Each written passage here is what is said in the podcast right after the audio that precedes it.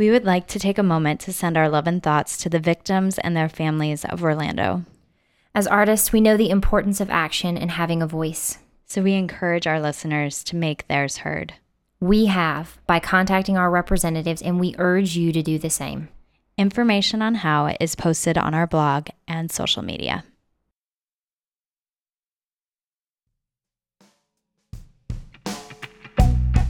Films are so powerful.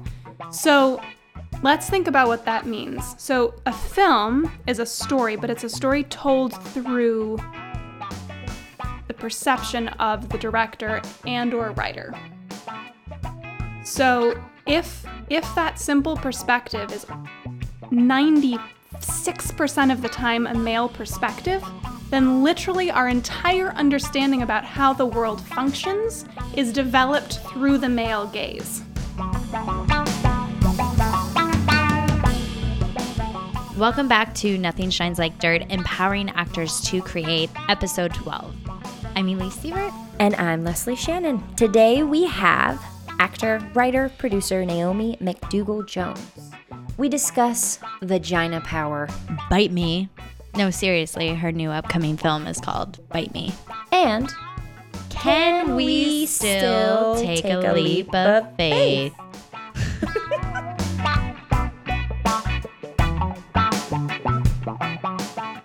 The thing that's crazy, too, is like the Tonys, I feel like the Tonys are getting it right on the on the diversity. Yeah, they are. Certainly better platform, than the Oscars. For sure. Yeah. For Which sure. isn't hard, but... No, it isn't. It's not, yeah. It's sort of a low bar that they're I jumping over there. I wonder how the Emmys will compare. You know what I mean? Like, because t- T V seems to be a more diverse. Definitely more forward-thinking than film right yeah. now. It's really interesting to watch. And I think it's... What's really interesting is that they're stealing, because of that, I think, they're actually stealing all of the pop cu- pop culture relevance away from film. Like, if you think about what people are oh, talking about right now, it's, it's Game of Thrones, it's, yeah. it's Orange is the New Black, it's House of Cards. Like, who is talking really about film right now? Wow. Not that many people. I like that point. That's that really interesting. That's a very valid point. And also, if you think about the shows that people are talking about, with the exception of Game of Thrones, like, for the most part, they're shows by either people of color or women. Mm. Girls, oh, transparent. Look at Naomi, I love this conversation I do too. So much. I know, you're segueing very well into us talking about all your, like, commitment to um, helping provide opportunity for women in film. Because, yeah. man, it's depressing. It's, I mean, it's just staggering. Like, yeah. four percent of Hollywood films are directed by women. In twenty sixteen, uh, yeah. we're, like we're fifty-one percent like, of the population. Yeah, like yeah. that's pretty, not pretty out. Like, I don't know. It, it, it's like it how just, does that even happen? And and then they're like, oh well, there's more male directors than which female is, directors, which is a lie. So yeah. so let me yes, let me, let me debunk saying. that. Yes, go ahead, myth. debunk that. That's one of the things I wanted it. you to do. I wanted you to tell us, like, give us the facts. Let me give you the facts. I'm in it. Let's okay. go. So women graduate from film school at this point at the same rate that men do. Okay. And by the time that you get to the top Hollywood echelon, it's four percent. So along, so there's some kind of systemic break. And, and people have asked me to my face, oh, well, is it because women are less talented as directors? Which I don't really want to even talk yeah. about that argument. But no, it's that's not why. Um, oh, my but, gosh. But, like... Think about the system that's in place that brings fifty percent down to four percent over the course of a career. Um, it's serious. It is really serious. And what I was just thinking of is that comment, women have such a, an attention to detail, mm-hmm. which is such a, a good quality to have mm-hmm. if you are a director. Yes. That attention to detail, like, can make or break a film. Yeah. And so... That argument doesn't even make any sense. And they're also really good leaders. Like, if you think about the way that women, um, and when I say women and men, what I really mean is, like, a feminine energy versus a masculine energy. And there are certainly men who have a feminine energy and women who have a masculine energy. But when so, but women in the feminine sense, I think, tend to think in circles. Like, if you if you get a group of women together, they'll almost always sit in a literal circle and listen to each other's stories. That's kind of like, and and bear testament to each other's experiences and, like, in a collective way sort of solve problems. And if you get any men in a room together alone, they'll almost always create a hierarchy, a linear structure. And so I think women actually make fantastic leaders in any setting because their impulse is to listen to everyone in a group and make the decision and collate that information and make the decision that's going to be best for the group as a whole, rather than, I think the male instinct is to become top dog, establish a hierarchy, and make the decision that's best for them as an individual, which is why I think men have traditionally dominated society, but why women are actually better leaders. Like, if you've ever been on a film set that's led by women. Yes, it's incredible. Isn't it yeah. amazing? Oh my gosh. Yeah, and it's so such good. a nicer, it's it, it's like, it's a it nicer feels experience. safer, it feels, and and an environment that feels safer is so much more conducive to creativity, actually, because people feel safe, they feel like they can risk, um, they don't feel like they're jockeying for position, they just feel like they can create. Yeah. Yes. And it's collaborative, and it's, it's collaborative. Not trying to prove yourself in a hierarchy, mm-hmm. so to say. Yeah. So yeah, the best experience I've had on set is when I had um, a mostly female um, team yeah. for, for T V. Yeah, it's amazing. Like, and and it's so for my first film, Imagine I'm Beautiful, we had a, ma- a female director. I was the writer, and I'm a female. Uh, we we had yes. in case you couldn't tell, we have we had uh, three female producers, of which I was one. Um, and we had an, a higher than normal percentage of female crew members. So, like, we had this very estrogen, and at the film, it's the film about two women. So we had this really a- abnormally estrogen heavy set, and all the actors who would come on as day players would all comment on it. They were like, whoa, like, the energy of this set is so different than any set I've ever been on. Um... Because many of them had never been on a set with a female director yeah. in their right. careers. Yeah, yeah, yeah. That's, yeah that's because pretty, I've, I've had a woman director, but it was a co-director. Hmm. Um, I guess I have. I have had women directors for short films. Yeah, which it's been wonderful. Um, your film, by the way, is so wonderful. Oh, I loved you. watching it. You. Did you get to watch it? I watched the trailer and was really pissed today that I did not I have the to. opportunity to watch the I film. Know. Because it was so intriguing. It was so just, like, beautifully sad in what I it saw is, from that's kind the, of what I mean. It, the twist of it is just so interesting, and I feel like it starts a lot of conversations as well. Which is um, I what, hope so. yeah. Because yeah. yeah. I know, like, that's one of the things that I was like, I was like looking at your your website, and I was like, um, your artist statement. It's like, to me, it almost seemed like a battle cry to rally up yeah. creative female troops. Yeah. Like, that's literally what it felt like to me. And I mean, why why are you so, I mean, clearly this is, the, I'm not saying this to be patronizing, but, like, why do you think it's so important that there are women yeah. on set and, and women directors and writers and producers? Like, okay, so I'll start in, like, the biggest societal sense. Yes. Which is that film is an unbelievably powerful medium. Um, and it is the most widely consumed medium of still of anything in our, certainly in our country. We'll just start with our country, but also probably the world. Um, when we're little kids, we watch movies. Our, our whole lives we watch movies. And, like, when you're a little kid, you dress up like, like your favorite movie characters. And you still mm-hmm. do to a certain extent. I mean... Um, product placement works because you want to look like your favorite movie characters. You want to drink the same drinks your favorite movie characters drink. Uh, Jaw, when Jaws came out, uh, since Jaws came out, Americans have consistently listed sh- death by shark as one of the major fears of their lives. And despite most people the, uh, despite don't even the fact, live by an ocean. Right, right, right. Like, that's how power... I grew up in Nebraska. We had no oceans. Yeah. That, no I mean, that's how power, like, you can you can chart that from the moment that Jaws came out to before and after. Like, that's how, that's pretty films incredible. Are so powerful. So let's think about what that means. So a film is a story, but it's a story told through the perception of the director and or writer. So if if that simple perspective is ninety percent six percent of the time a male perspective, then literally our entire understanding about how the world functions is developed through the male gaze. Mm. It's Fuck. so interesting yeah. being an actor right. and working on a scene and read, reading it. And it's like, does this really happen in real life? Or is this what we just think happens in real life because we've seen it on television and in films yeah. repeated mm-hmm. over and over and over again, you know? And it, it's that's interesting right. too.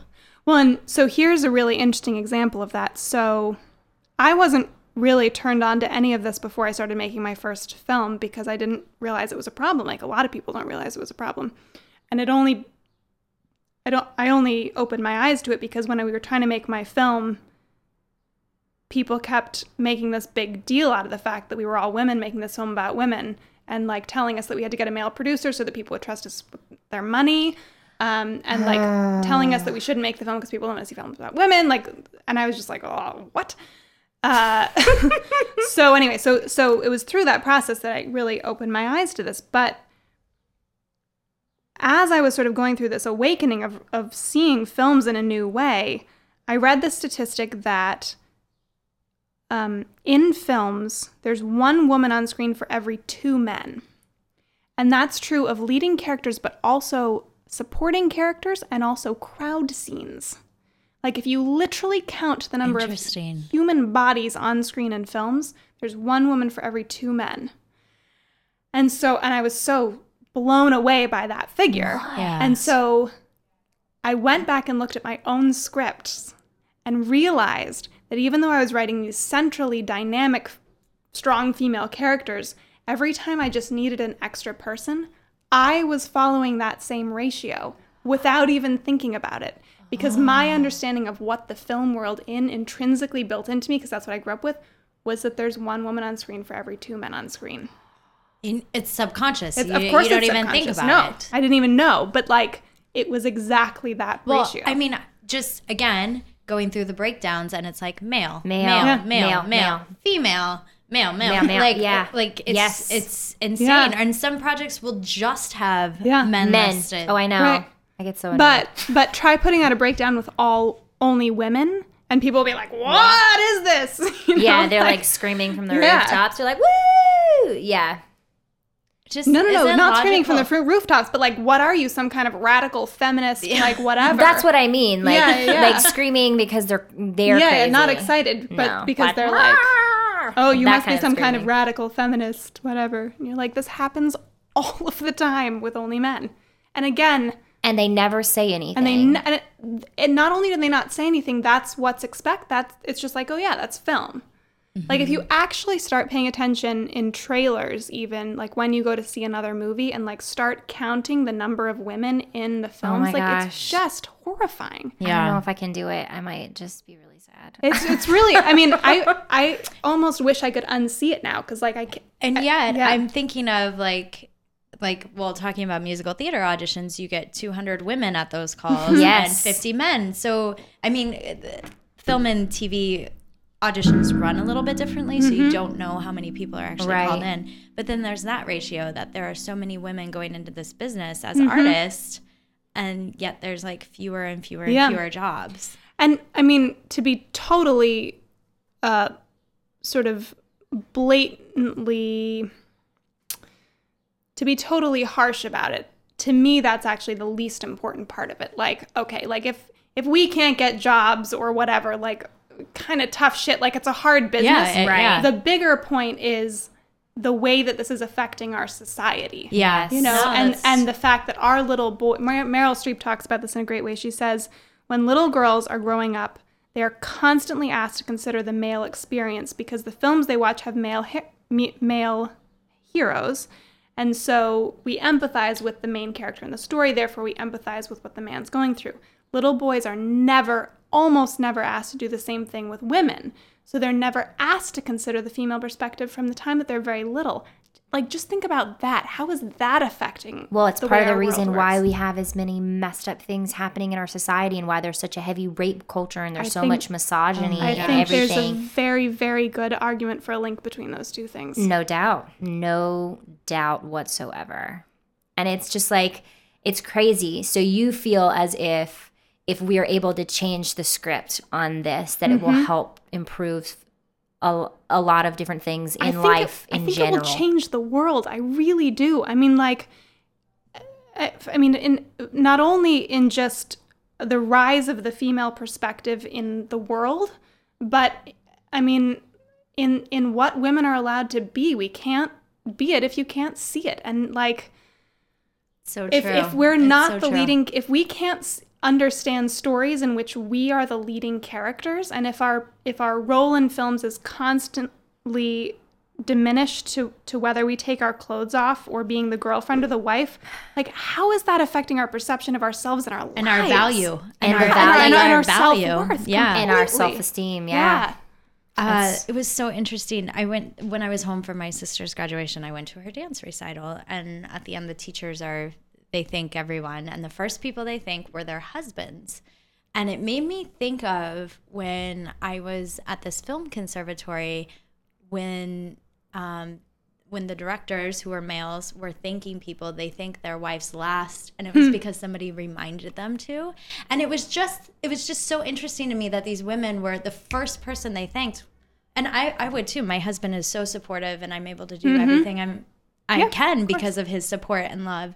But that to me was mm-hmm. really interesting. I it's just like, that's another thing, like yeah. how it's affecting women if they mm-hmm. think that their value is not, and it's subconscious, their value yeah. is not as high yeah. as a male's contribution yeah. to their project, and vice versa. I um, I recently was invited to be uh, sort of a judge for a pitch for a college class for like um, students who had been learning how to write screenplays and pilots and things. So so it was like their final exam, and so they mm-hmm. would one after the other come in and pitch me their project, so whether it was a film or a T V pilot or whatever. And I just started noticing, and I started taking notes. The, so these these kids were, I don't know, eight, eighteen, nineteen, twenty maybe. But the men would walk in, and they would, just with their presence, with their speech, there was an entitlement to that five minutes of my time, mm. and you could see it in the way they held themselves. You could see it in the way they spoke to me.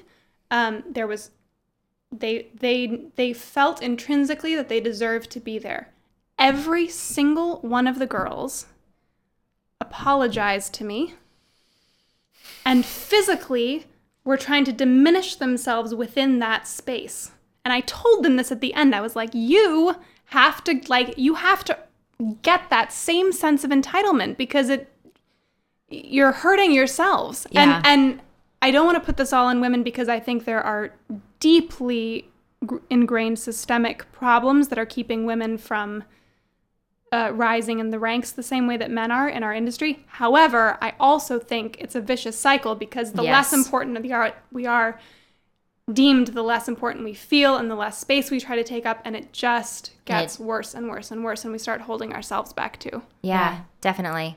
But body language is so interesting. I know that... Uh, I think there's a TED Talk about it or something, but even even the aesthetics that women strive to be, the, to be skinny, to be fit, to, mm-hmm. you know, like the like right. this perfectionism, but to be smaller than, mm-hmm. like how many women want to lose, you know, ten yeah. pounds and be smaller than they are and take up less space, mm-hmm. and how just that yeah. physicality kind of translates to... Oh my gosh, I never thought yeah. about that before. Mm-hmm. And, and men want to be, be bigger, bigger and stronger and, stronger, and take yeah. up more space. Yeah. It's the same thing with what like... What the fuck? How have I never thought about that? My mind was just blown. But it's the same thing with the man spread on subways, yeah. right? Oh, like don't even it's the talk same to me about th- that. if you if you watch a woman on a subway, not universally, yes. but for, in I general. would say in general, if you watch a woman on the subway, she takes her bags and she piles them on top of herself and she holds them to her so that she doesn't take up more than her allotment. ninety percent of man, men spread their legs to the point that they're taking up more than one seat. Yeah. Like, it's such a simple thing, but it's so indicative. Yeah. I, I just want to, like, and what's so funny is me being the crass person that I am. If I see a man that does that too much, I just want to be like, honey, it's not that big, okay? I think can, that every single time. You can, you can, you can squeeze it in a little. I guarantee I you don't really need that much that. space. That's the kind of thing, though, yeah. that like I want to say to people. You should about say stuff it. Like, I, I usually say, excuse me, and I sit down right next to them and take up space. Like, I want to sit down, and this yeah. is the only seat exactly available, and yeah. your knee doesn't need a whole subway. Yeah, yeah the seat. Side of your leg does not need a seat. It's pretty much okay. We definitely know your penis doesn't need one either, so it's fine. uh, well, and the other thing I was going to bring up is apologizing. Is another yes. thing I personally, yeah. as a woman, have been working on, because yeah. I do it all the time. Me too. Yeah. Do it all the time. And not giving ju- like speech that is apologetic. Mm-hmm. Even uh-huh. even if it's yeah. not saying I'm sorry, like asking permission. I found I find that I go back now and I read all of my emails before I send them. Uh-huh. And instead of like going where or just or mm-hmm. that, like quantifying words yeah. in order for me to ask permission for mm-hmm. something, instead of just simply stating This what, is what I need. This is what I yeah, need. Yeah. Exactly. Yeah. Yeah. There have been all those amazing articles recently about. Yes. And I read one and that. I was like, oh my gosh, I, I do this I all totally the time. It. So. But it's not a learned thing. It's. Uh, well, no, it's, it, is, it is a learned well, thing, I mean, but, like but not but consciously. Not consciously. Yeah. Like yeah. you pick it, you just pick it up. And, oh, yeah. But I, again, like, I mean, I keep bringing it back to film, but if you think about the the movies we watch when we're little, again, like, I was thinking about Cinderella the other day. So Cinderella is a story where she's the main character and she's a woman. And actually, there are a lot of women in that story because there's the evil stepmother and the evil stepsisters, right? And the fairy godmother. But if you look a little bit deeper at the question of agency in that story, right? So who is making the decisions that cause the action to happen? It's never her, mm, right? Yeah. So her father marries this other woman, which causes her to become...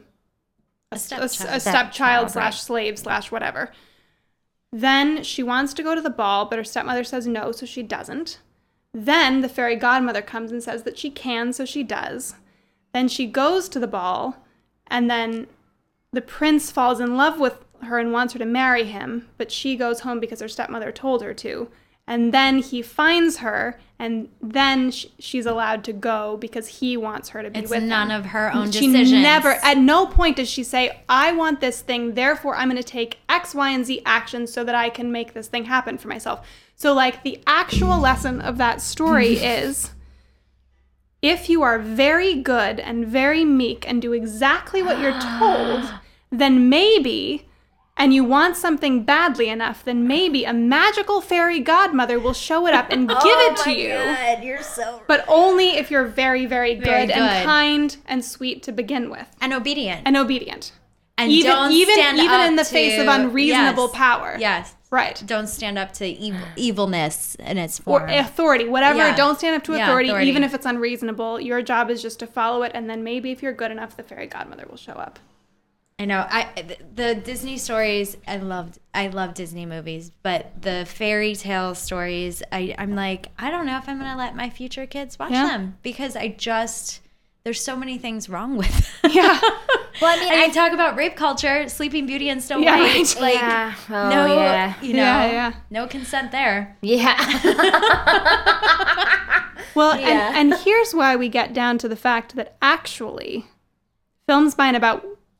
Films about women that are not like that are actually good business sense. They're not just the morally right thing to do, because look at fucking Frozen. Yeah. Yeah. Which is not that. No. These are no. women in control of their own destiny, and the, how big it went. Love it. Yeah. yeah. I mean, like, that song, we've heard nothing else for like three years. Oh, yes. Every, I work with kids, every, so yes, yes. they love it. Eight-year-old is and still how, singing it on the top how of How much lungs. Money has that movie made? Same thing with Wicked. Like, the same thing with Bridesmaids. These stories, and and it's so infuriating because these things happen, and like you can chart every time there's a film or a story with a woman who's not like that, it goes, it explodes, it makes yeah. so much money.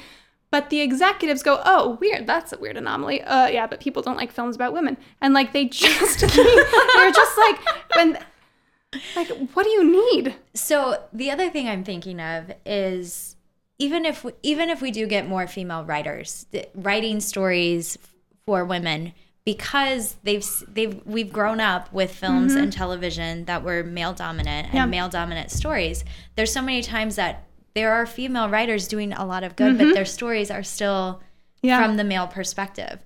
And so, what other things, you being a writer, what other things do you consciously, like you said, yeah. like you go through and make sure you don't have two males to one female? Mm-hmm. Is there anything else you do to just kind of take off that mask that you've grown accustomed to yeah. by I th- watching I film. think um, I have definitely observed in myself an evolution as I've grown into a more mature writer around this, because I agree. I think to begin with, our instinct as women is simply to reproduce what we've seen in right. some form.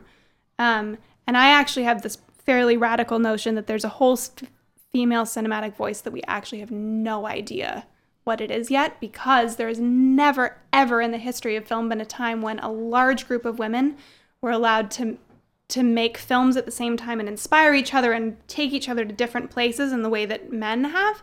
So I think we actually have no idea what female film actually is. Or female art. Female, yeah.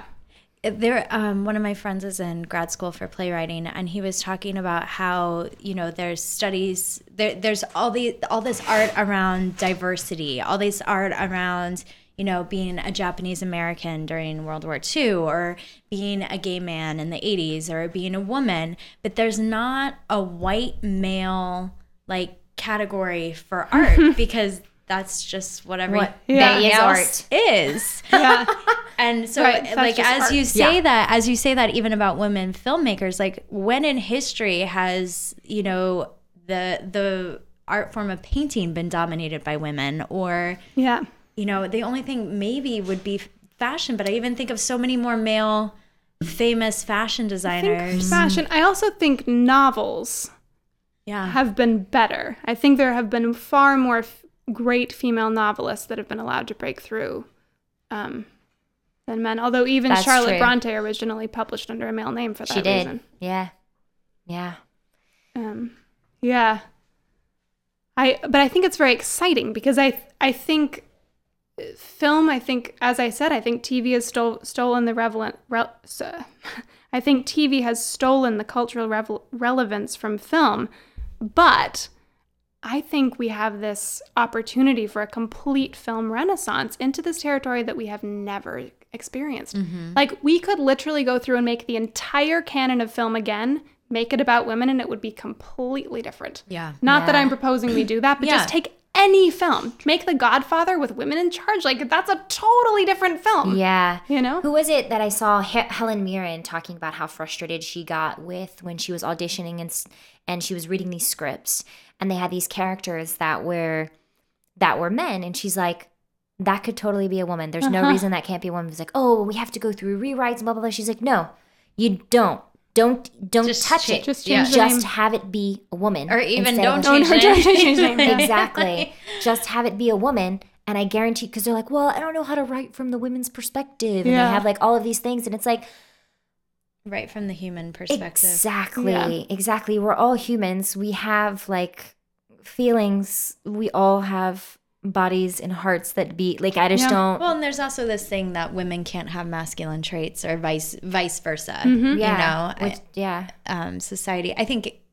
I don't know. I guess maybe it's more acceptable for men to have female traits, Mm-mm. but no, you think it's the other way? I don't know. I don't know. I, I don't think know the I think both. That. I feel both like both are not socially yeah. acceptable. So, yeah, because yeah. that's something I've always. I mean, you and I have had many discussions about the fact of how I'm like a small, like, petite blonde person, and then I have like these terrible things that will come out of my mouth, and people are always like, what? And it's because like I don't have that filter. I'm more male in my yeah. in in the way that I like, which is not necessarily good most of the time. Um uh but yeah, like it's often very surprising, and people don't know what to do with it, and they don't know where to place you. Mm-hmm. They're like, I don't know how to categorize you. Mm-hmm. But you're like, why do you need to?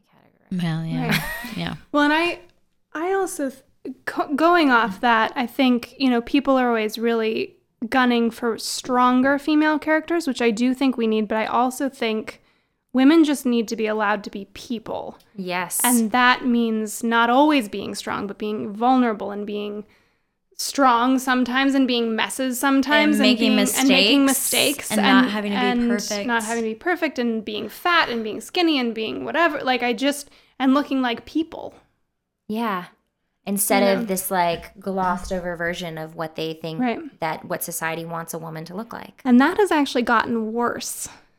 If you go back and look at films from the eighties and nineties, women didn't have to look like that. I mean, look at Meg Ryan. Look at Julia Roberts. Like, they don't look like that. Yeah. They're, they're more interesting than that, and I think probably more beautiful. But, like, this this new thing that's happened with this whole monochromatization of what women look like on film and on T V is new, and it's worse than it was before. Yeah. Interesting. Yeah. What do you think that's about? I think that's Photoshop. I think mm. I think Photoshop has, with photos on magazines and the way people can... I mean, people can even Photoshop their Facebook profile yeah. picture. They're, okay, I don't use Snapchat. But my sister, when I was home with my siblings, they, there's a beauty yeah. filter. And you put this beauty filter on and it changes. And people it makes your probably, skin whiter. I it heard. Like, yeah, it makes, yeah. yeah, whiter and thinner. I it always makes want your, mine to be darker. I mean, the opposite beauty thing. Well, it makes your face and your nose thinner. Yeah, I was like, yeah. what the fuck is this? And who created this? Because I want to yeah. punch, like, them, in the punch them in the face. Yeah. So I do think that that's part of it for sure is Photoshop. I also think societally we're, ha- we're experiencing this sort of backswing against the feminism of the sixties and seventies. Ah. Um, I think in general, because I think people sort of went, great, we're done now, solved, and and temporary, Tem- a temporary, temporary lapse in time there. C Q overload. That's okay. Um, but yeah, I don't know. I, I, I, don't know. I just feel like, and this is just my experience, and this is not. Maybe this is very vague and very general, but I feel like sometimes the voices that are the strongest about being anti-feminine, they admire male voices in their life, mm-hmm. and their male voices are very masculine and very um, old, traditional, I guess you could say, because uh, for the most part, tradition is more of the man of the house making decisions and, you know, that type of thing. That's been my experience of yeah. it. I also see the other, if the other way, which is probably me, is I did grow up in a very, like, male-female kind of household. It, uh-huh. it was very old-fashioned, and I kind of rebelled against that. And I was like, I'm a girl, and I can do this, and I can mm-hmm. do this, and right. I can do what my brothers do, and, you know, that kind of thing, yeah. too. So I th- I don't know. Well, and I also think um, this sort of, like, super militant feminism of that era ended up getting sort of a bad name because mm-hmm. because yeah. it was so militant, as it needed to be one hundred percent. But I think everyone kind of went, other people kind of distanced themselves from that. So feminism became a dirty word in the aftermath of that. Yes. Um, and I think we're still recovering from that. Like, we're only beginning to reclaim feminism, which I don't know if you heard, one of the Game of Thrones actresses, I can't remember who, recently said, like, feminism shouldn't be a term anymore. Like, it should just be either you're sexist or you're not. Like, like feminism shouldn't be a be thing. A thing. It's yeah. not, that's, like, that's just be what normal people think. Yeah. It's not. Right. Yeah. That, uh. yeah.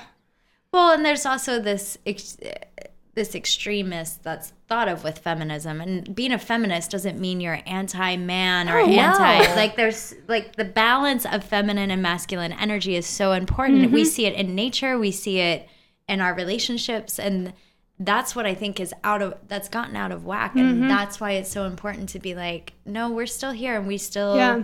like, have voices. But what's really interesting about this also, so I obviously have a lot to say on this subject, and I, uh, in in light of my first of what I experienced with my first film, I've sort of ended up on the talk circuit with this for the last year and a half. So I've been on a lot of panels, spoken a lot of places about this. And what's interesting when I'm on panels is that I always end up being sort of the radical figure on these panels. Um, Which is so weird to me because there's nothing I'm saying that's, like, I'm not like, let's bring down men. I'm like, we deserve like, fifty-one percent because we're fifty-one percent of the population. But there's still, like, even as women are speaking out about this, again, when it comes back to, like, not wanting to take up too much space and, oh, we should apologize and, like, make sure that everyone's okay, is, like, that's somehow a really radical opinion that, like, somehow film should reflect life, you know? Which is really weird to me. It is it, weird. Um, there's nothing about that that's radical. Well, there's, no, there there's this fear of losing power, maybe. And I don't even think it's conscious. I think most men would be like, yeah, I'm a feminist. Like, yeah, I right. support women. But then when it comes to making decisions, I think, again, what you talked about, like, it's just been this cycle in society that it's been male stories and, mm-hmm. like, the male pers- perception that when you're making decisions, you don't even realize that your decisions are... Right. you know, helping men and not helping women. Well, and right. there was that amazing article recently um, or it was an essay about how when you've experienced privilege or privilege your whole life, equality does actually feel like oppression. So like for men, they have actually had ninety percent of the pie for their whole lives. So when we ask them to take fifty percent of the pie, they are actually losing something, and suddenly they feel very oppressed. When actually it's just sort of righting the ship.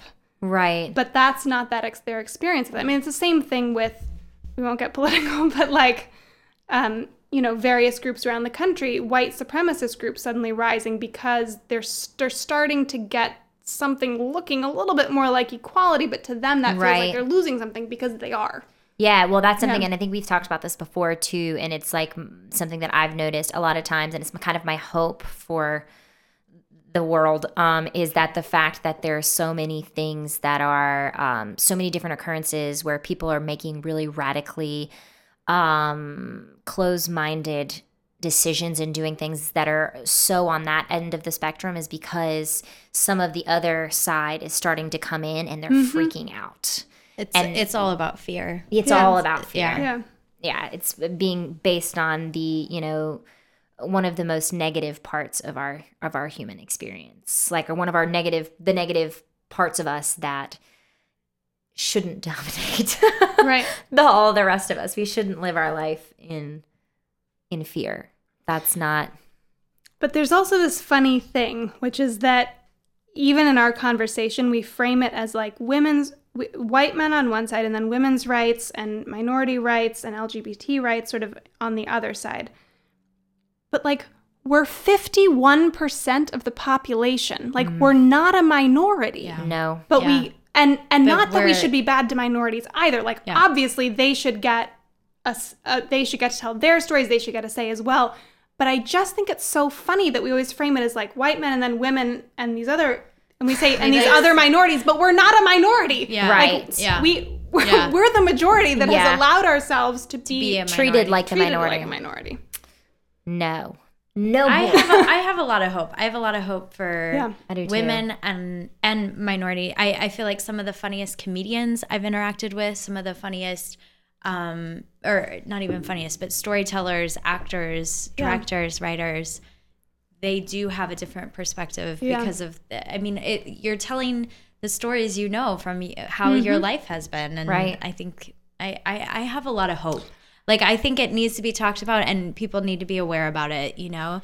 People need to know that the Tonys were more diverse than the Oscars and yeah. people need to recognize that. But I do see, like, so many strong artists coming up, you know? And it's kind of created an opportunity to create. Yes, it you has. Know? And I, I'm very hopeful, too. I just think that we're at a really critical time because this conversation has been happening a lot over the last two years. Yes. And it's about to hit the point where people are going to get tired of talking about it. It's been very it's been very sexy to talk about it. I mean, it wasn't. I think feel like when I first started doing this circuit, it was not sexy.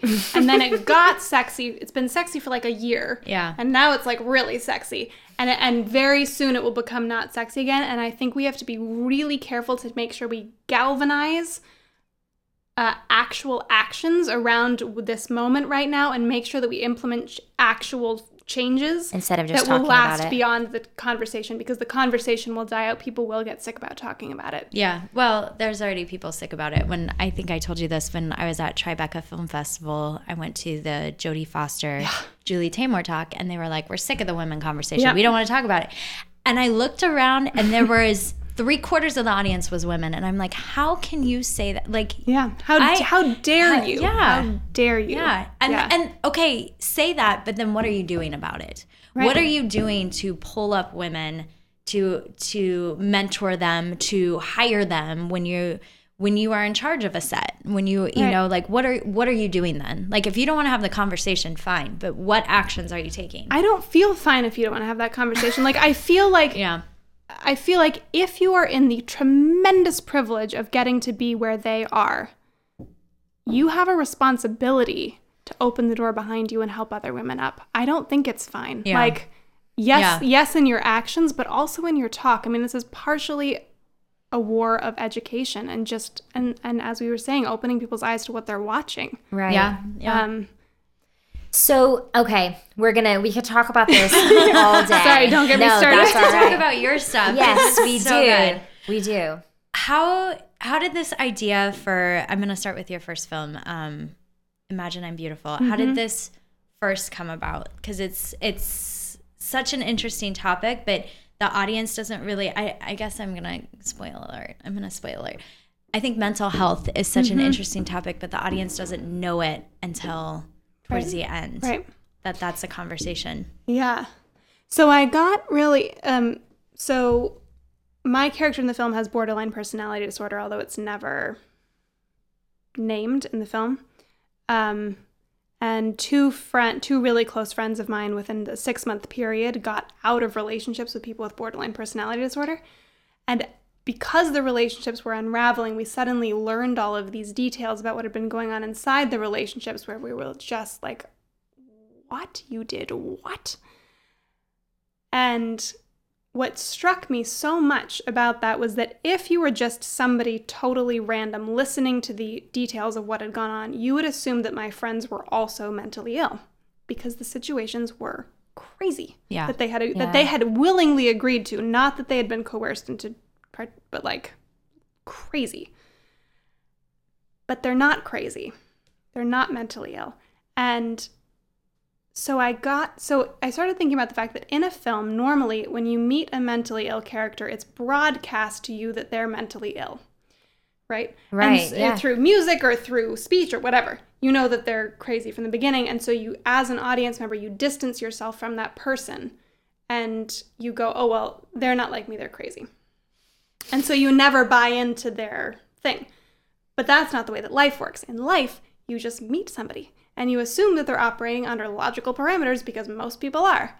And it's actually very, very easy to go to like slowly go down the rabbit hole with them and get pretty far before you realize nice. What's happening. Well, that was the thing is you loved this character so much and you were like, you knew you knew something was off, but you didn't know what it was. Mm-hmm. Like you knew that, like, okay, she's and the whole thing, like she's from Utah. You're like, oh, you know, like that's what people think of me. You're from Nebraska. Right. You're a little different. Yeah. Like yeah. whatever.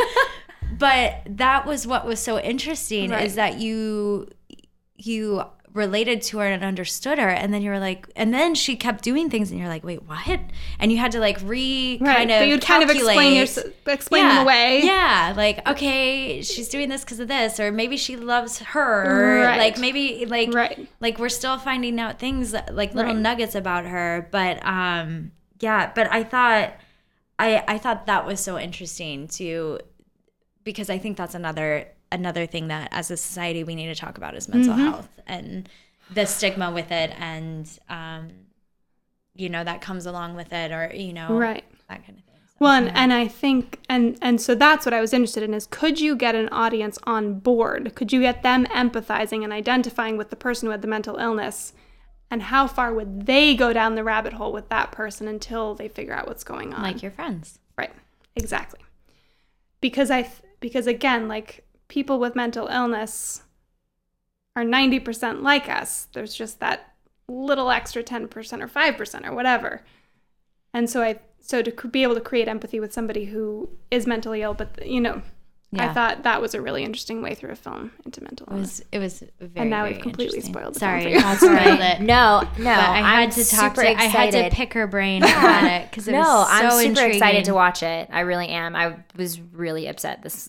Earlier this morning, I was like, I was like, oh, I watched the trailer and I was like, I really want to watch this right now. It's a, it's a good watch. Good. It's a really good watch. Same and you it. Have your second film coming. You're going to start filming in October? Yes. And this one, I love this one too. You yeah. can tell, tell Leslie about this different. One too. So this film is called Bite Me, and it's a subversive romantic comedy about the real life subculture of people who believe that they're vampires. Yeah. Which is real.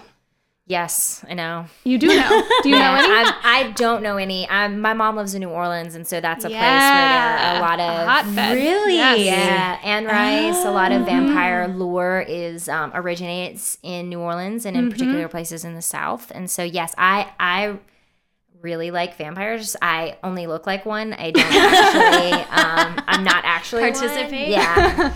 Um, I feel like one when I go out into the sun sometimes. Um But uh, but yeah, I do know that there are people. I don't know like the depths of how far people go. So so basically, it's it's a fringe subculture of people who are worldwide. It's actually not that small a subculture, um, and their their beliefs are as varied as there are people. But um, most of them just believe that they need to drink blood to stay healthy, or feed on energy psychically to stay healthy. So they don't believe they're supernatural. They don't believe that garlic will whatever, you know. Yeah. They don't believe the daylight thing.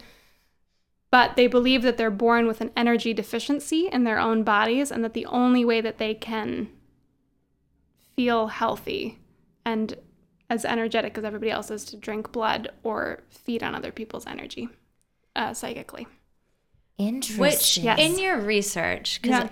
like... Um, cannibalism versus this, like, how close is that line? Or not, not the same thing at all. So, so vampires, real vampires have donors. Okay. It's totally consensual. They never attack anybody. They have contracts with donors. Everybody gets blood tests at least every three months, if not more often. Oh my gosh! It's very like they have. It's very rigorous for obvious reasons because blood-borne diseases can create all sorts of problems. Yeah. Um.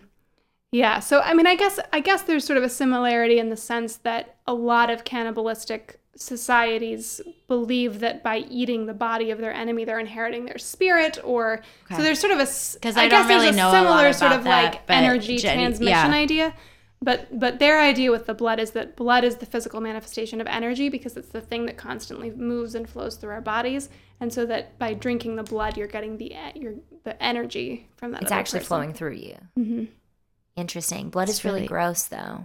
Well, I guess it depends who you ask. Yeah, it's per, I mean, I your had, perception. Like, time where I mean, it's not. I haven't actually drank blood before, but I mean, I've sure. you know, you, you cut yourself, yourself and like, you put your finger or, in your mouth, yeah. or yeah, yeah, or like when you like cut your gums while you're like yeah. flossing or whatever. Like it's just like. Well, and, and this is so when I I got the idea that I wanted to make this film, and and so I started researching, and when I started researching, I was like, okay, obviously these people are insane, like this is this is crazy, but super interesting, and I want to make a movie about it. And as I started researching, I was like, I don't know, like who am I to say that they don't yeah, need this? I, Be- and and here's why, because a lot of them talk about from a very young age becoming obsessed with tasting blood, like like they had that experience of cutting uh, themselves and tasting the blood, or flossing their teeth and tasting the blood.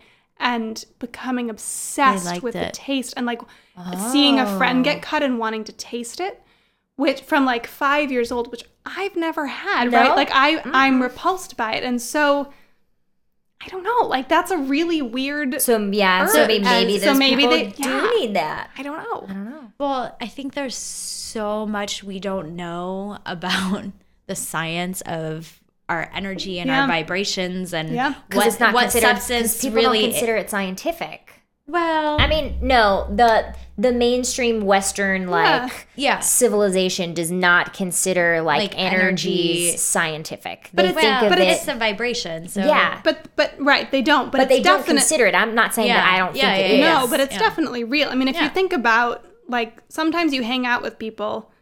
Certain people and you leave feeling so energized and yeah. so good, and other people you hang out with for an hour and you just leave and you feel so de- like there's that's that's a real thing. Yes, it is. So I don't know, and and this is partially what the movie is actually about. So so it's a romantic comedy, and my character, who is one of the vampires, gets audited because they're registered as a church.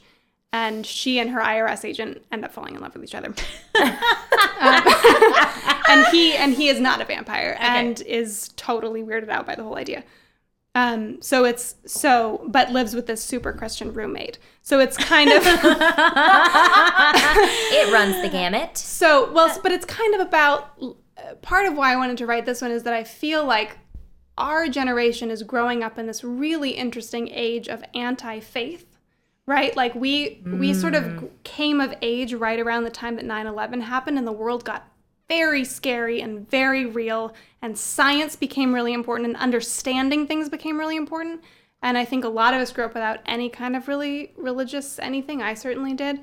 Um, and so I think that leaves us in this really interesting position where science has actually become our religion because it's so important that we understand everything. Um mm. And anything that's not, that cannot be absolutely proven, we like scoff at and are very cool and like whatever. We're, we know better than to believe in any of that. But love is this really inexplicable and totally goofy thing, and and to fall to really fall in love with somebody and is actually actually requires this enormous leap of faith, because you're trusting that they will love you back and they will not hurt you. And and I think our generation isn't really set up to handle that kind of leap of faith. And that's part of the reason why uh, that makes a lot of sense. Yeah. And and so part so part of the movie is, so when these two characters meet, they hate each other, but then have this like sort of goofy, um, like surreal moment of knowing that they're going to marry each other. And so then it's like, what do these two super cynical character? How do these two super cynical characters deal with this magical moment? Right. Um, that sounds so I know. interesting and so hilarious. I know. I can't because when you put to see it. people with such extreme, different points of view in that circumstances, yeah, it sounds really, really great. My question, sorry, going back to the blood thing. People have a hard time getting past the blood. Yeah. He he does too in the film. He's I, always like, that. Well, the thing. only thing I keep thinking of, and because it's a romantic comedy, mm-hmm. so do people, are people's donors their lovers? Or is that uh, usually? Sometimes. Sometimes, but, but not, not always. Okay. Um, okay. So it, it generally in the contracts, they, they outline whether or not that's going to be, like what the exact terms of the relationship are going to ah. be. So if it's going to be a sexual relationship, and sometimes it's a sexual and blood relationship, but not a not a boyfriend girlfriend situation. Um, I think particularly a lot of, maybe not a lot, but certainly some women vampires sort of trade sex for blood, because um, oh. you can get almost any man to agree to that particular bargain. Um, apparently, it's not that hard to find donors, from what I understand, uh. particularly for female vampires. Um, But but yeah, certainly sometimes it's it's a romantic relationship anyway, and then one of them feeds on the other, or they both feed on each other, or whatever. Interesting. It's very interesting. I'm excited. Like it, just talking it's about it, totally fascinating. I've always found vampires fascinating. Yeah, always. My whole life. My favorite movie as a kid was um, Lost Boys. Huh. And great movie. Yeah, yeah. Yeah. It is a great movie. That, yeah. But I was like four. And yeah. I was like, why do I find this so fascinating? I was like, hmm, vampires. vampires. But it's really weird to me that given the complete fascination with vampire that vampires that nobody's made a movie about this subculture of people yet. Because yeah. it seems so, like well, such it was a no-brainer. I mean, I feel like what, three, four years ago, vampires were like in every new show. Like, I know. You know, yeah. like Twilight, and there oh, were yeah. other sub. Vampire Diaries yeah. and like this I and mean, that and other. Yeah, yeah there's like yeah. so many different. Vampires you know. wax eternal, though. Like the, that that particular obsession has never died out since the idea came. Came no. out. I mean, like, it's cyclical in a sense. Well, like there are certain times when it's particularly, but it never goes away. I no. wonder if it that's where it came from, was people, there was, you know, the subculture many many moons ago, and that's what right. that's where these stories came from. Well, possibly. So there's this really interesting relationship between, so this subculture, as far as we know, cropped up around the nineties, the okay. late eighties, nineties. Okay.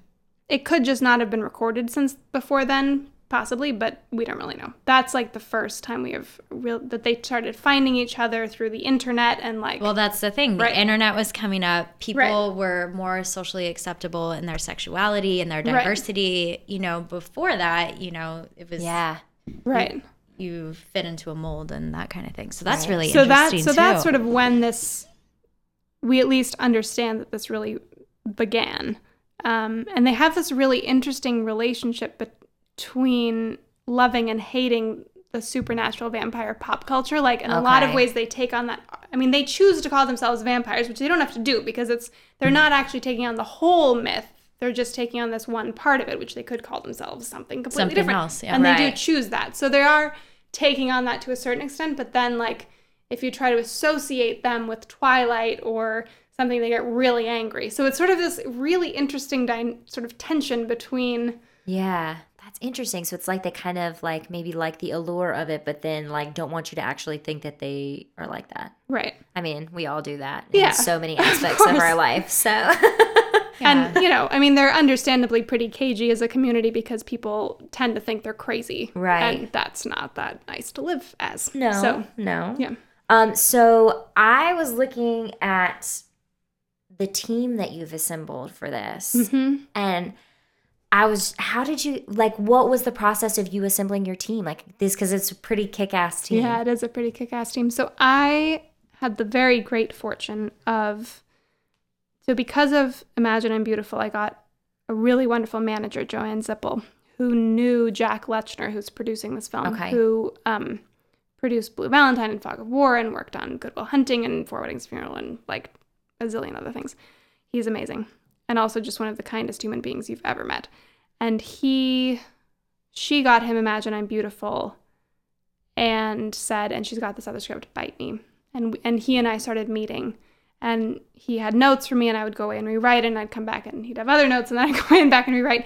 And over, and probably three months after we first met, he signed on to produce it.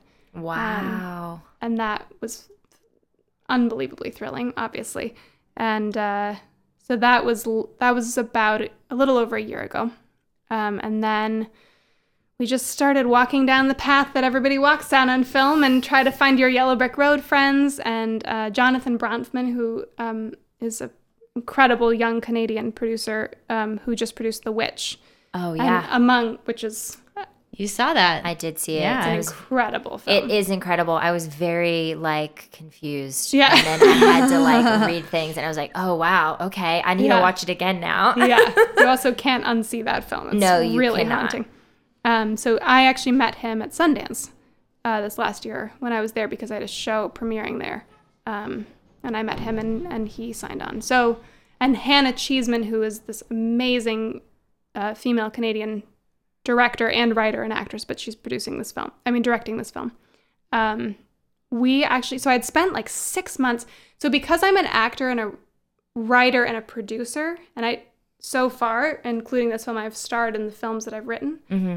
Um, it's it's a very delicate process finding the right director for the yes. film because it's there has to be an incredible alignment of vision um, and trust and just sort of chemistry as leap people. Leap of faith and leap yeah. of leap of faith in both ways. Me that they're gonna that their vision is gonna be consistent with mine, and them for me that I'm not gonna like. micromanage them, and am I going right. to let and I'm going to let them do their job as the director.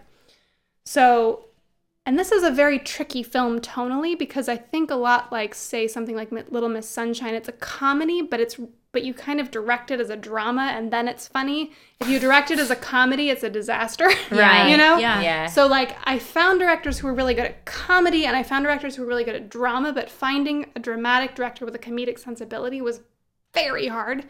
Yeah. So I spent like six months watching films, meeting people, talking to people, like just trying to find a director for this film. And it got to the point where I was just like, okay, I'm just going to have to pick somebody. Like I just, I haven't found the person, but I just am going to have to pick somebody because we have to make this movie. And then I went up to Toronto to do actually a women in film panel up there. And mm. Hannah was on the panel. And by the end of the panel, we were like, we have to work together. And I was like, I've got this film and you have to come direct it. And that's she was amazing. Like, okay. That's yeah, see, that's giving out. Yeah. That's, the, that's the thing I think that people don't realize, too, that if you really want to have something that is uniquely you, it takes time. Yeah. It takes a lot more time than you mm-hmm. think. And you have to be willing to, again, take that leap of faith. It's mm-hmm. another thing that our that we've talked about in other and. you know, dynamics as to how, like, we don't want to do that as a society with our yeah. obsession with science and everything. Yeah. But, like, that's one of the reason I think why, I mean, I don't know, how many of you, how many times have you had a conversation with somebody and you've told them that you're, like, an actor or a writer or a producer and they give you this, like, oh, I'm sorry, or man, that's a hard life, yeah, you yeah. know? They're, like, like, they have, like, all of yeah. these feelings yeah. toward it because... you know, it is. And you you have to take that. You have to just trust yeah. that it's going to get made and that it's going to get made the way that you want it. But it takes time. It does take time. And filmmaking takes so – filmmaking requires more faith, I think, than pretty much any other art form because it takes so long. Yeah. I can't think of any other art form that start to finish takes that long to make. So for, from start to finish for um, your first project and for your second project, like what's the time frame look like? So Imagine I'm Beautiful. I believe it was two years from the time I wrote the first draft to the time we got on set It was a year in post to the time we premiered, and then it was another year on the road with the film for me. So it was like a four-year cycle, basically. Wow. And then this film, so far, is pretty much right on track for that timeline. Actually, I think it'll be it'll be about two years, maybe a little bit more, from the time I wrote the first draft to the time we'll get on set in October. And then I would imagine it'll be the same. So so pretty much it's... And that's like if it's going really well. That's uh, actually yeah. not that long. Right. But when you're in it, it feels like forever. Actually, this is an interesting story about that that faith thing. So when I was in the middle of that t- first two-year period with Imagine I'm Beautiful, where it was just like we... And I didn't even know I wanted to be a filmmaker at that point. Like, I thought I was making that film so that I could show what I could do as an actor to go back to being an actor, you know? Like... Right. And I... But this, but it was taking so long, and I've never written into a self-help column before. but but do you remember at that time in Backstage, there was like an Ask an Actor column in the back oh, yeah. of Backstage? Yeah. And just in this day of like sheer desperation, I just wrote this letter, I wrote a letter into that column saying like, I'm making, I'm making this film and I think it could be huge, but like, I don't know. And I don't actually know if it'll ever get made. Like, we don't have any money yet. And I just like... I don't know if I'm, like, wasting this two years of my career because I'm auditioning less, because I'm doing this thing, and, like, I don't know. And and he sent me the great... He never published it, but he sent me a letter back, and it was, like, the greatest letter, and I still have it on my wall. Oh. And he said, oh, we poor beleaguered actors. He's like, if you were a fisherman, you would go and pick a spot, and you would sit, and you would put your pole in the water, and you would wait until you got a fish. He's like... With act, if, if an actor went fishing, they'd like splash around in the water and keep moving until all the fish had been scared away, and they would never catch anything. He's like, you're on this journey, like just sit and enjoy the journey. Like it's gonna lead somewhere. It may not lead where you. Th- it almost certainly won't lead where you think it'll lead. It never leads. It never leads where you like, but it's gonna lead somewhere, and you're learning so much, and you're enjoying. Like, just enjoy the journey. Yeah. yeah. For God's sake. And and and I was like, oh, okay. And I have it on my wall. And actually, it's this sort of lovely thing because then when my film premiered, I wrote back to him because I was like, you have to know that, that like, yeah. I, your letter meant so much to me. And I, and now, and like, the film is having a red carpet premiere in New York, and will you please come? I'd love to buy you a ticket. And the email address didn't work anymore. And I don't know who it was because it was an anonymous column. And, but it, which was like, on the one hand, I was like, ah. But on the other hand, it's sort of the perfect end to that story. You know, it's just like they oh just... Oh, my. That is. It's like it was just like... He oh, just reached through time yeah. in that moment and, like, changed my just life. Just what and you then, needed. Yeah. I was going to oh, say, God. like, a fairy godmother. Yeah. Not like a fairy godmother. Not like a, no. I was, like, but not like. Like, but not like. Not like, but not like. No. You were taking action. Yeah. So I was also noticing that you don't only write for film. You write for television as mm-hmm. well. You've also written for theater. Mm-hmm. What is the, like, what would you say are the the differences that you go through in order to write mm-hmm. for those different mediums? Um, I think they're so different. Oh, for sure. Yeah. I mean, so I actually, I started off writing theater because that's what I knew. Like, I, I sort of had this compulsion to write, and I started in theater, and that's all I really knew. So I started writing in theater. Um, I think I was never really a playwright. I think all of my plays were really f- wanted to be films, but weren't. Okay. Um, but my first screenplay, I, which was Imagine I'm Beautiful, I rewrote fifty-two times before we went to set. And I think probably the first twenty-five of those rewrites were figuring out how to be a movie and not a play. Mm. Because they're just different. I mean, like... Yeah. I actually love writing for film because the, the precision of control that you have over your audience is so extreme. Mm-hmm. And you can, and the subtlety you have in your, like, you can knock over a cup halfway through a movie, and that can be the entire turning point of the movie based on how it's shot and how it's lit and what the music is at the time. Right. Whereas in theater, like, probably half the audience is not looking at the cup. They're so missing, like, you know, yeah. that's a disaster. Um, yeah, I think, I think film is a medium of precision, and theater is a medium of joyful, um, sort of messiness, I th- mm. and and sort of I think of I'm you can't see me because this is a podcast. I'm making this motion with my arms that like theater sort of explodes out at the seams. And film, I think, is an art of control and precision and subtlety and yes, nuance, which yeah. I like appeals to me more. But um, yeah, I mean, do you think it p- appeals to you more because you feel like that's closer to real life, or? I think it appeals to me more because it's closer to my personality. I okay. think I'm a more I'm a I'm a person who lives in nuance, and so I have a hard time with the grand gestures that are necessary. And beautiful for theater. Yeah. Right. Yeah. Definitely. And then what about T V?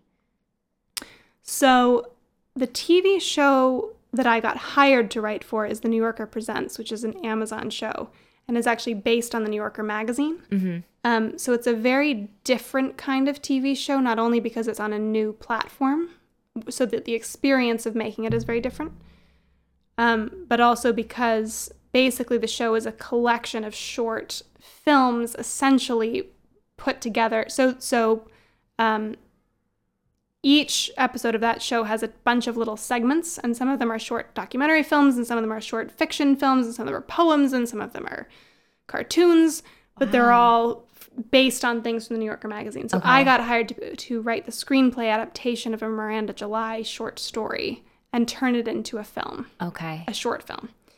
So that experience was not a real T V experience because basically I was working on a film. A short on a film, yeah. A lovely short film where they had money to shoot it and you could write it on an airplane, and then they would just bring an airplane into a studio and you could shoot on the airplane. It was amazing. What is that like? Oh, it's like this lovely vacation in a land where like you just write things and then they happen. It's like amazing. Um, it's like magic. I know, it is like that magic. is magic. But I, I have also written this true T V show called The Dark Pieces, which um, just was featured on the Blacklist, and one was on the Write Her list, which is a, a wonderful list that comes out annually of the top sixteen unproduced pilots by female screenwriters, which is a very worthy wonderful thing. Awesome. Congratulations. Yeah, yes. Congratulations. Um, anyway, but that's, so that's where I really learned how to write for T V in, in the sense that you think of writing for T V. And that was very interesting because it's so, um, I like to think of myself as a very non-formulaic writer and sort of rebelling against the formulas and sort of figuring out new modes. But T V becomes necessarily a very formulaic thing. And it doesn't have, there's degrees of formulaism, right? There's like super sitcom-y, like right. laugh and then out, you know, like right. the teaser and then the whatever, which I didn't write. But, but still, like, you need people to come back after the commercial break. So, like, basically something interesting has to happen before the commercial break so right. that then they come back. And then they have to come back after the first episode. So there's a certain amount, you know. And so they like have to keep coming back, you know. And if and if I started watching pilots and sort of charting out quite literally on the page what happened at certain time points, and e- and and even non-formulaic T V shows like Breaking Bad and Mad Men that I love, and there's still like, you gotta kind of, right. like, so much has to happen in a certain period of time or it just gets boring. It's really interesting. Right. So really that, that is really cool. I just wondered because I'd seen that you'd written for the yeah. different mediums, and I just was curious as to how different it was writing for each of them. And what have you done? Because you, you came into writing as an actor. So uh-huh. what have you done to educate yourself, or to have you have you taken writing classes? Have you... How do you kind of make that transition? Because mm-hmm. I think there's a yeah. lot of actors that want to, but they don't know yeah. how, I guess, or yeah. the best way. Because that's the way I felt for a long time, is like I had ideas and I had things I wanted to do, but I was like, I can't call myself a writer because I haven't taken any formal writing classes. Mm-hmm. So I, who am I to say yeah. I'm a writer? You know. So I've never taken a... I've never taken a playwriting class or a screenwriting class. I've taught some at this point, but I've never taken them.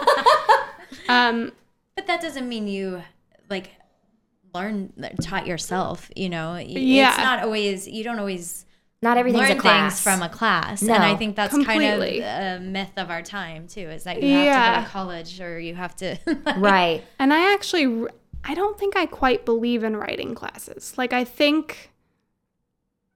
There are things they can teach you about structure and about character, but I think you've learned those things already as an actor. Oh, without even knowing, fair. Because you've how many scripts have you read? And how many how many characters have you analyzed? I so like I felt like by the time I started writing, that was actually built into just the bones of what I understood about storytelling. Mm-hmm. Um, and I just, I feel like there's a real danger.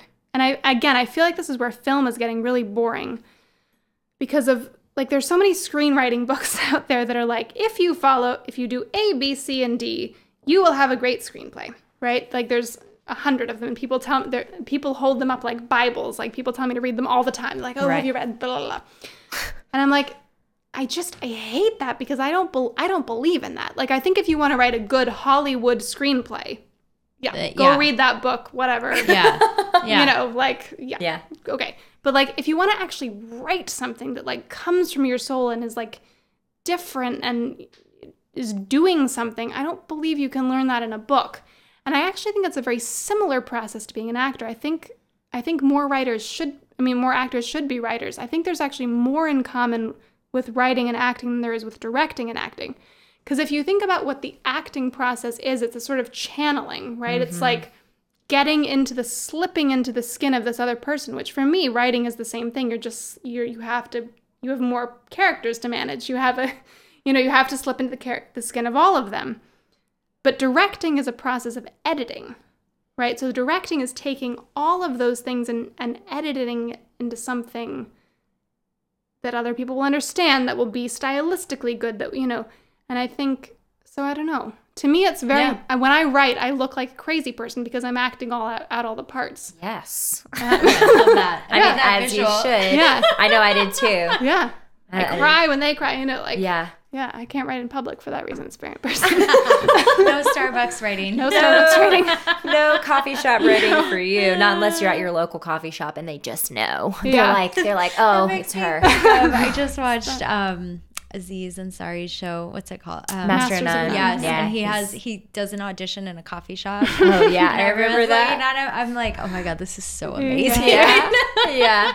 Yeah, the things yeah. you do sometimes. Yeah. Acting New, acting things New up. New York. Yes. Yeah. I know. That's so much of the time why, like, I can't – there's only certain books that are approved for public transit because, like, I will just begin so- – I'll just, like, yeah. s- lose my shit in the middle of the trash. Just be like yeah. And you're like, I don't – I need sunglasses. I gotta, like – keep this shit on lockdown so that everyone doesn't think I'm like this like woman who's having like the worst day of her life or something. I'm like, no, don't talk to me. I'm fine. I'm just crying because of a book. Okay. Yeah. I don't know what you want from me. That happened to me most recently on a flight. I was watching Inside Out. oh, oh my gosh. We've talked thing. about this. I, I didn't even thing. know. Like yeah. I, I was like, okay, this is a good movie. I'll put it on. And I was in the middle seat and I just wept through like most of that movie, and my two seatmates could see that I was watching Inside Out and were like, okay. Um, until they watch it and they cry their eyes out. Yeah. That movie is uh, talk it's, about another movie that doesn't, you know, that yeah.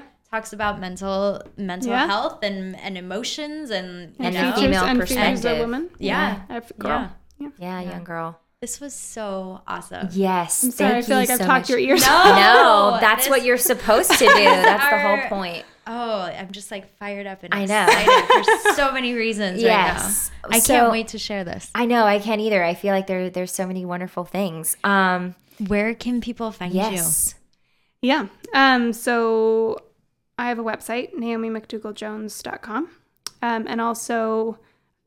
on there you can sign up for a newsletter. I've started I feel like I'm sort of in this interesting time in my career and life, and I've started a monthly blog slash newsletter um that I'm sending out. So if you want to yes find out what's happening, you can get on that. And I'm on Twitter, although I'm not very good at it because I'm too wordy. I can't say anything worth saying in one hundred. I always have that same problem every time. It's like the the red starts uh, coming out. I'm like, oh, too long. I so can't. You can write it as a Facebook post and then just have it forward to Twitter, and then people can click on it.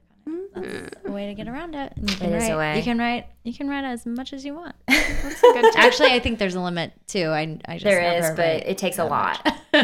I mean, if my long-winded ass doesn't doesn't overdo it, then I imagine yeah. I imagine it'll be fun. Well, awesome. And you guys look out for Bite Me. Bite Me. Yes. And yeah. check out Imagine I'm Beautiful. Where is that? That's on so Amazon. It's on iTunes and Amazon and Google Play and Great. It's all over the internet. Yeah, yeah. Check it out. I can't wait to watch it. I seriously ugh, it's can't good. Wait. It's a good one. I awesome. Enjoyed it. Well, thank you so Thanks very so much, much for, for having me for coming and drinking wine and talking oh, with us. Anytime. And uh, thank you guys for listening. Thanks, guys. Bye. Yay. We had so many things. I know. I was just like, I was like, I want to keep asking questions, but I feel like we have to stop yeah, or we'll no, just be know, here until midnight. We, we started in a man.